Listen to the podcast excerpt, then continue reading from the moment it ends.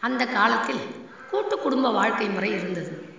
வியாபாரத்தில் ஏதேனும் நஷ்டம் ஏற்பட்டு ஐயோ இப்போ என்ன செய்யுது என தவிக்கும்போது சரி விடுடா பார்த்துக்கலாம் என்று சித்தப்பா சொல்லுவார். டேய் இதுக்கு போய கவலைப்படுற. அந்த பணத்தை நான் தரமாட்டேனா? என்று பெரியப்பா சொல்வார் இவர்களின் வார்த்தைகளை கேட்கும் பொழுது மனதில் உள்ள பாரம் குறைந்து தைரியமும் தன்னம்பிக்கையும் ஏற்படும். அப்போதெல்லாம் ஒரு கல்யாணம் என்றால் உதவி செய்ய மூத்தார் மச்சினர் நாத்தனார் கொழுந்தனார் ஓரகத்தி மாமா அத்தை பெரியப்பா சித்தப்பா சகலை கொழுந்தியார் அண்ணி அம்மாயி அப்புச்சி பாட்டனார் பெரிய மாமனார் சின்ன மாமனார் மற்றும் பிற உறவுகள் அனைத்தும் எல்லா வேலைகளையும் பகிர்ந்து செய்வார்கள். குழந்தைகள் குழு குதூகலத்துடன் விளையாடி மகிழ்வார்கள். ஒருவருக்கொருவர் கேலி கிண்டல் செய்து சந்தோஷத்துடன் இருப்பார்கள். வாய்விட்டு சிரிப்பார்கள். பிரச்சனை ஏதேனும் வந்தால் உடனடியாக ஒவ்வொருவரும் ஒவ்வொரு விதமாக உதவி செய்வார்கள். சரி சரி நாங்கள் எல்லாம் எதுக்கு இருக்கோம்? விடுடா பார்த்துக்கலாம் என உரிமையோடு சொல்வார்கள். இந்த ஒரு வார்த்தை மிகப்பெரிய மனவலிமையை ஏற்படுத்தி பிரச்சனையை சமாளிக்கும் திறமையை அளிக்கும். ஆனால் தற்காலத்தில் ஒரு குடும்பத்தில் ஒன்று அல்லது இரண்டு குழந்தைகள் மட்டுமே உள்ளனர். அதுவும் சொந்த பந்தங்கள் இன்றி தனியாக வாழ்கின்றனர்.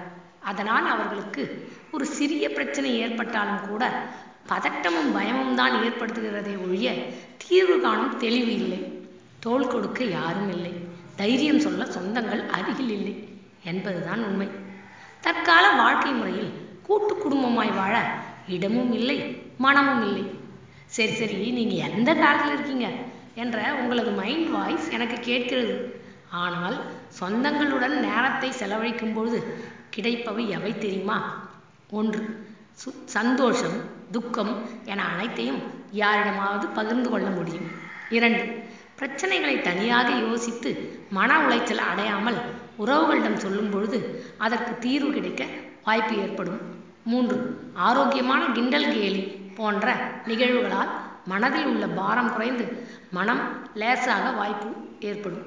நான்கு பகிர்ந்து கொண்டால் பாரம் குறையும் என்பதால் மன அழுத்தம் ஏற்படாமல் தவிர்க்கலாம்.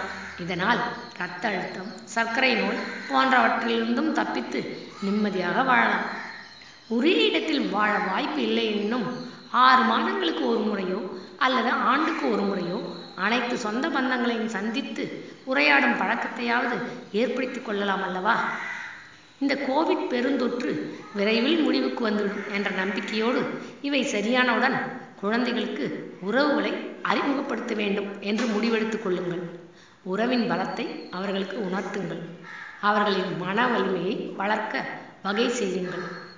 கலாவல்லி அருள்